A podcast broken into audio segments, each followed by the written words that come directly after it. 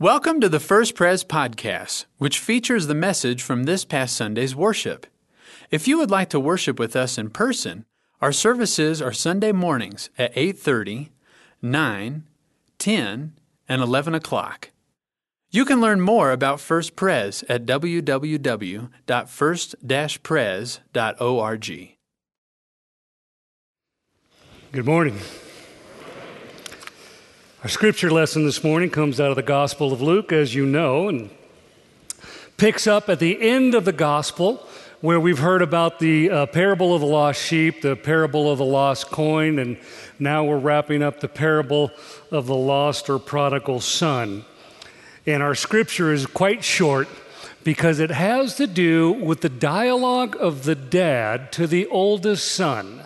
The oldest son, as the video said, was quite indignant, angry, disappointed that the father had welcomed the younger son back. And here's what the father says to his oldest son. Verse thirty-one.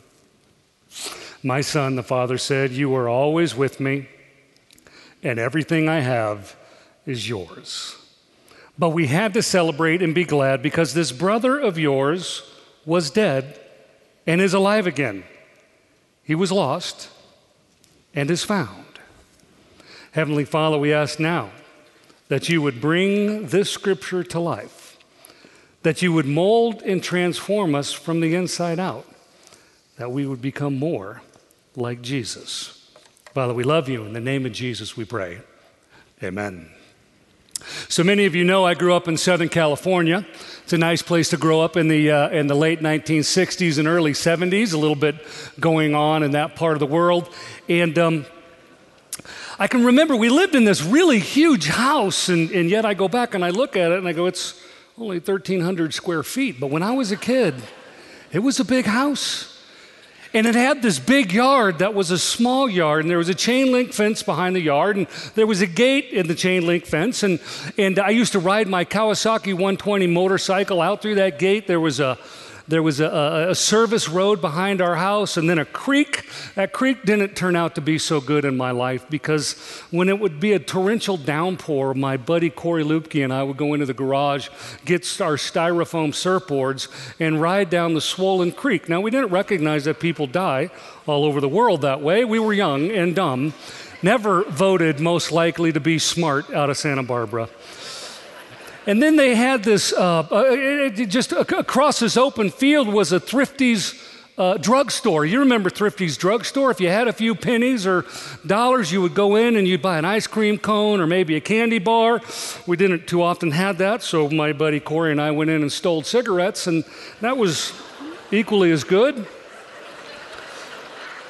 And then they had a movie theater there that we would go to the movie theater at times. In fact, that first, that movie theater is where I took my bride on our very first date. Very important things happened in that movie theater. Enough about my childhood before I have to sit down. So, but I can remember being out in the field playing, and my dad would stand on our back concrete porch, and he would take his two fingers, put them in his mouth, and he had this whistle. Can any of you whistle? Are you whistlers? I'm not a whistle, but he, I, I don't, I, I just can't, just, it just doesn't work. And but he would put his fingers in his mouth, and he would give this great whistle, and I knew it was time to come home. So we're gonna, this is gonna be a group participation uh, service. So I'm gonna ask you if, uh, like there, uh, we may break into spontaneous song. And if we do, I want you to sing with me. Will you do that? You'll sing with me? Okay, great. I would like to start this whole movement by a good come home whistle. So on the count of three, I'm gonna ask you to whistle. If you've got a, if you've got a whistle, I want you to, I want you to do your best come home whistle. You ready? Here we go. One, two, three. Wow, wow. Okay, enough. That was a bad idea.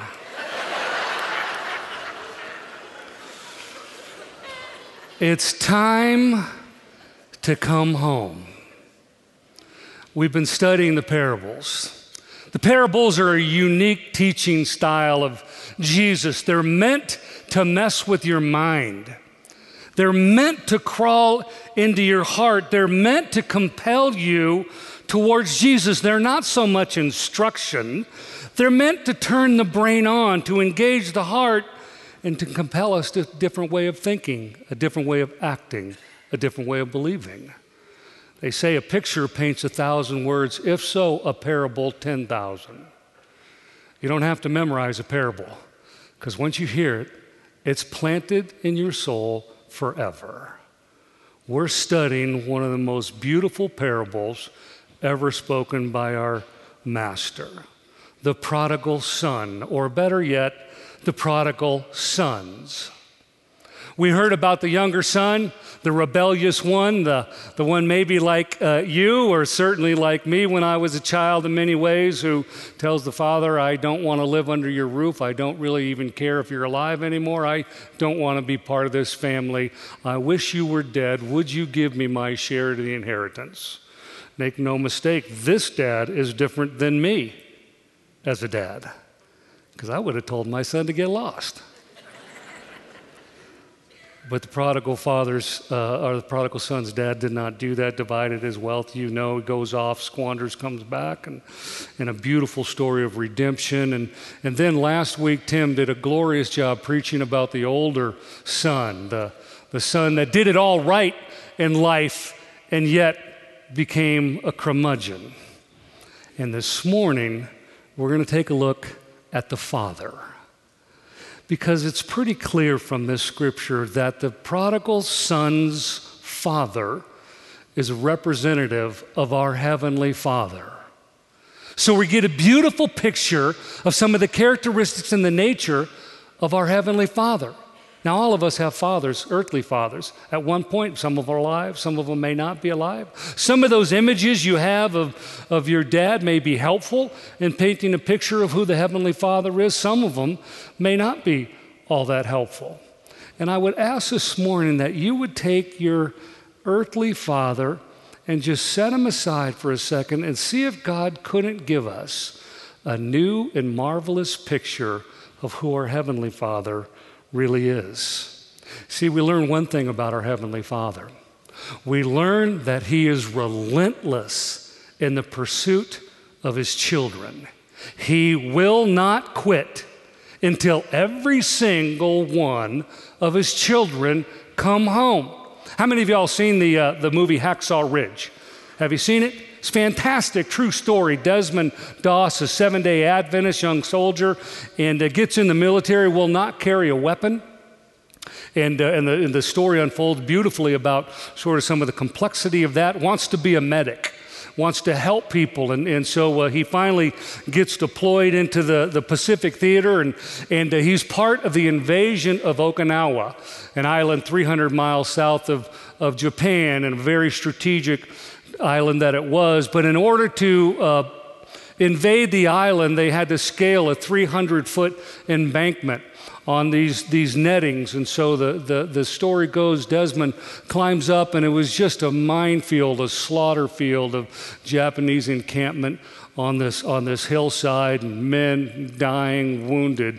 And Desmond, without a weapon, is, is, is there, and his job is to get the wounded, take them over to the edge, and lower them back down. It's an unbelievable story of, of, of man after man after man that Desmond would run out, pick up somebody, bullets flying, mortars all over the place. He would carry him back on his shoulders, put him on the ground, gunfire, put a rope around him, and lower him down a three hundred foot embankment, and then turn around and go back for more. They interviewed Desmond about his activity, and uh, and he said this. He said, so I just kept praying, Lord, please help me get more and more, just one more, until there was no one left, and I'm the last one down. It's a beautiful picture of our Heavenly Father. He will not quit until every one of His children come home. You know, have you ever noticed that it's really um, seldom, I think, that people get argued into the kingdom of God? I think they get compelled into it. We see a picture of a loving God, and we go, it's so wonderful to be loved. We see a picture of a loving Savior, Jesus, and we get compelled, and moved in. Here we're getting a picture of the Heavenly Father that is so compelling because of his love. And in order for it to be divine love, it's defined by grace. We're familiar with the term grace. An unmerited favor. Receiving not what we deserve, but something we don't deserve because of the kindness of the one giving. Many would say, wait a minute, I'm, I'm all for grace, but, but Jesus came in grace and truth, correct? Isn't there going to be a judgment one day? Answer, absolutely. Here's my picture of how that's going to go.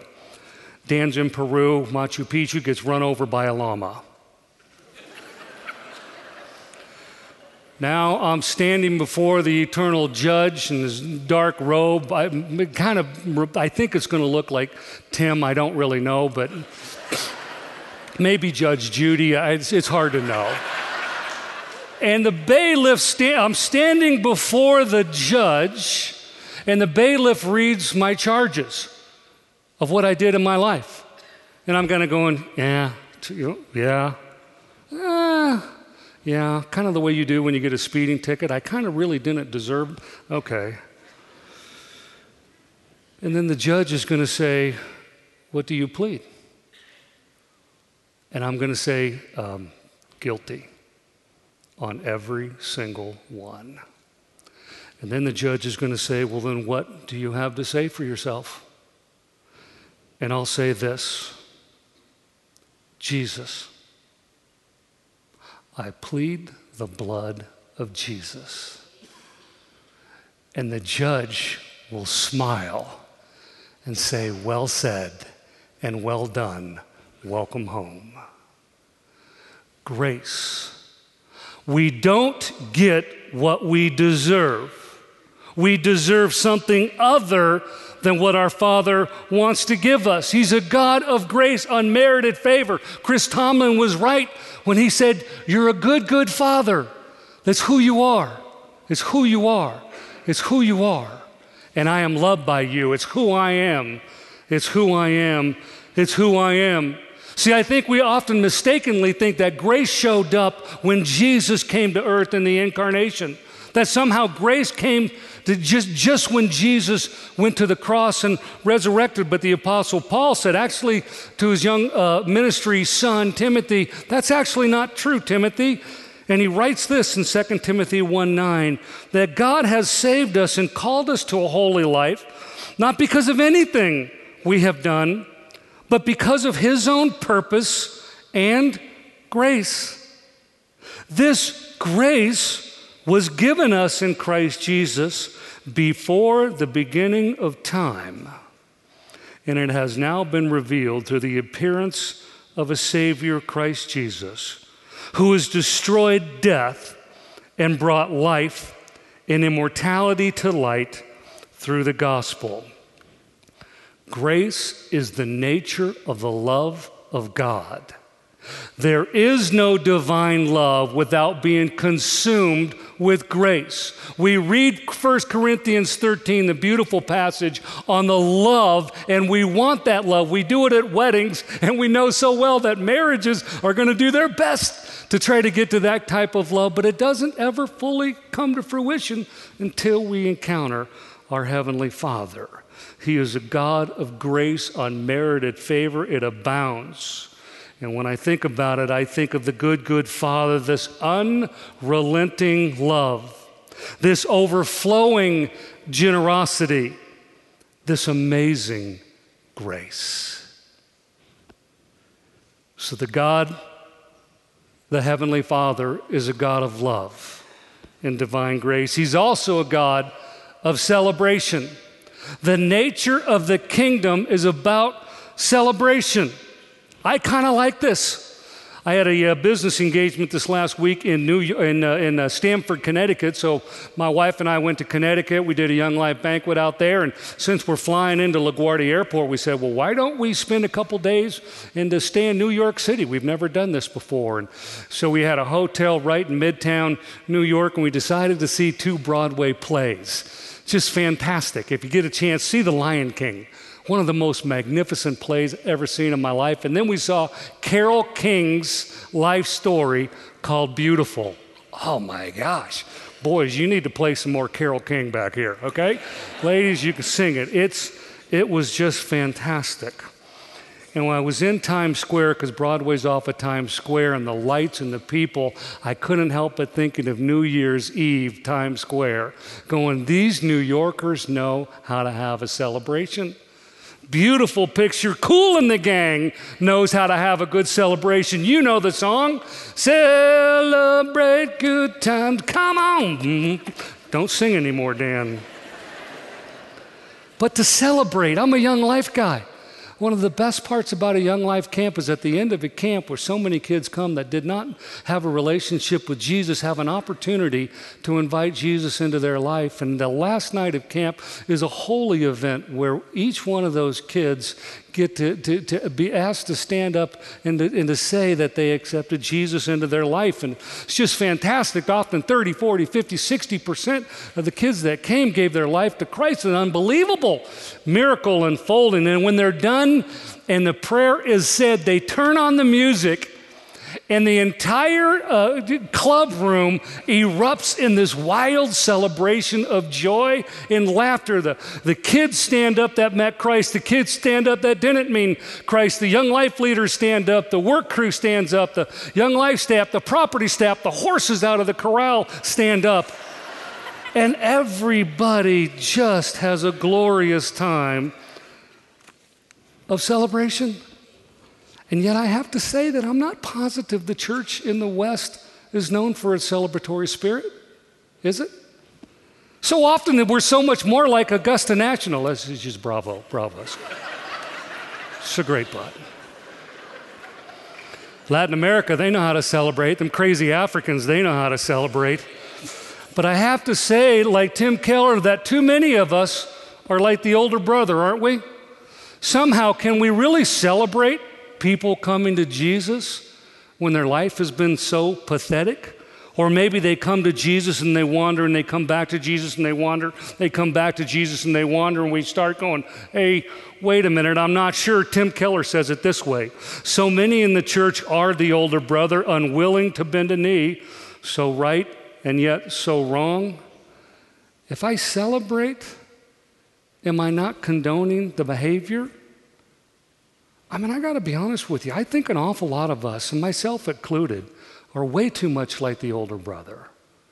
And I wonder what keeps us from this, this wild, wonderful celebration of the work of God around the world. I think there's a couple things. One, maybe it is simply a spirit of judgment, that we look at the younger brother like the older brother did, or we actually even look at God and we go, yeah, actually, um, I think you're wrong. Whew. Maybe it's a spirit of resentment. Like I, I know an awful lot of families torn apart from resentment, and they have a hard time celebrating something somebody's done in the family, and are celebrating the person because of behavior. They get resentful. Or maybe it's our doubt. Maybe it just seems too easy to apply grace to a situation. Maybe it's anger, and I'm just mad. I tried it once, it didn't work. Maybe it's fear. Ultimately, I believe all of these are some form of pride, that deep down in our soul we have pride. The church is full of the older brother. You may be sitting next to one, or you might be one. I know I am at times. Nouwen says it this way: there's so much resentment amongst the just and the righteous. There's so much judgment, condemnation, and prejudice amongst the saints. There's so much frozen anger. I believe he put that in there for Presbyterians. Among the people who are concerned about avoiding sin. The older brother despises the younger. The older brother despises the father's joy. It almost reminds me of the chapter right before in Luke fourteen, where there's a big celebration feast and so many said, I can't come. I, I'm, I'm busy. I bought some oxen. I bought a field. For whatever reason, we might clap. But we can't move into the nature of our God. The nature of God is a celebratory spirit. Nouwen says it this way: God's joy is the joy of his angels and of his saints. It's a joy of all who belong to the kingdom. I wonder how big our sanctuary would need to be if we got better at celebrating. Because I believe that so many on the outside just don't see the celebratory spirit that we might actually feel on the inside and would be compelled to come. Love consumed by grace, spirit of celebration, and then the need to come home. The older brother says this to the father, "This son of yours has come home." And the father not only ran to the younger, I believe he left the party, as Tim said, and ran to the older as well. Can you imagine the scene? Not two hundred yards from the party, Kool and the Gang is being played. The wine is flowing, the food is flowing, the guests are coming, and the older brother standing outside, and the heart of the father coming to him saying, "Son, won't you lay down your resentment? Yes, you have a right to have it, but look what it's doing to you. Lay it down. Swallow it with grace and come rejoice with me." Because the Father, the King, the kingdom is about coming home. People always ask me, "Where's your favorite place to visit around the world?" Answer, my home. That's where I want to come most. We sing about it, right? Sweet Home, Alabama. Ooh, great song. I'll be home for Christmas. There's no place like home. What does it mean for you and me to come home? I had a lot of different homes in my life. Santa Barbara was home at one point, a home in the East Coast, a home in Sacramento, a home here. Home is where you come and you just sort of, you don't have to perform anymore. You can bring your broken spirit or your tired and weary body and just sit and relax. We know what, we also know that it doesn't ever fully exist this side of heaven, does it? It is what heaven's going to be. But heaven doesn't have to wait to start till we're dead and run over by the llama. Heaven is meant to start now. Home, come home. I think of the homeless in our city who have no home to come home to. Come home.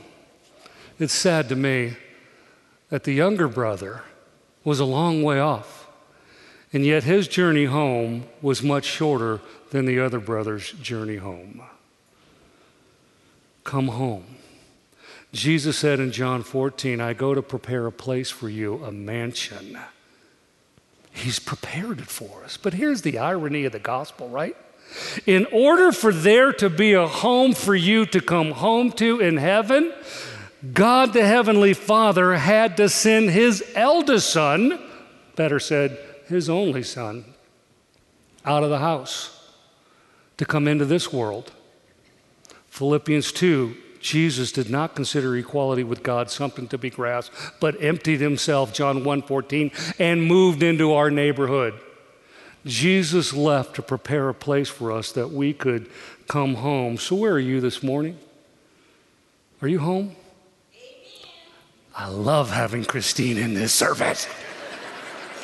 In a couple minutes, I'm going to go to the other place. Will you come over there with me? It's time to come home. It's not a one-time thing that you do. We're always coming home.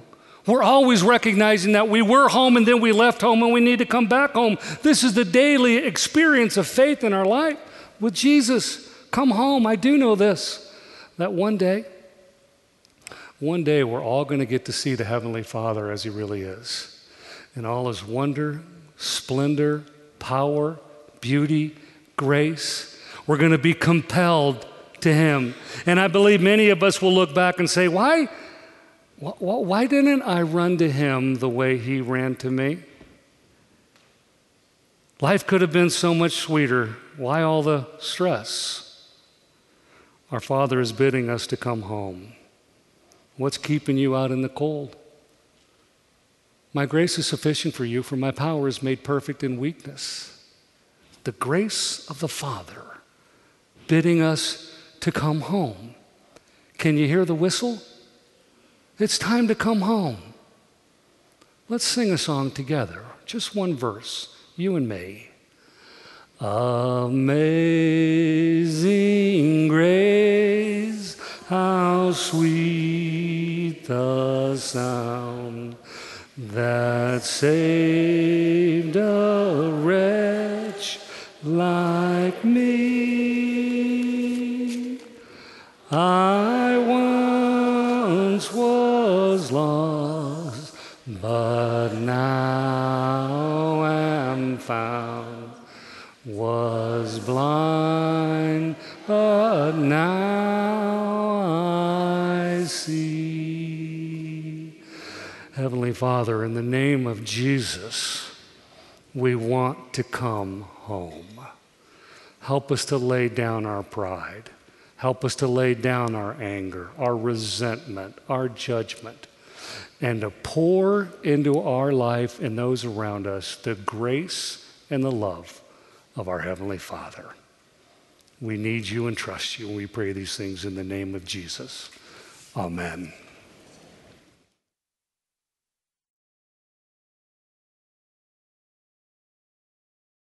Thanks for listening to our First Prez podcast. For more information, you can visit us online at w w w dot first dash prez dot org.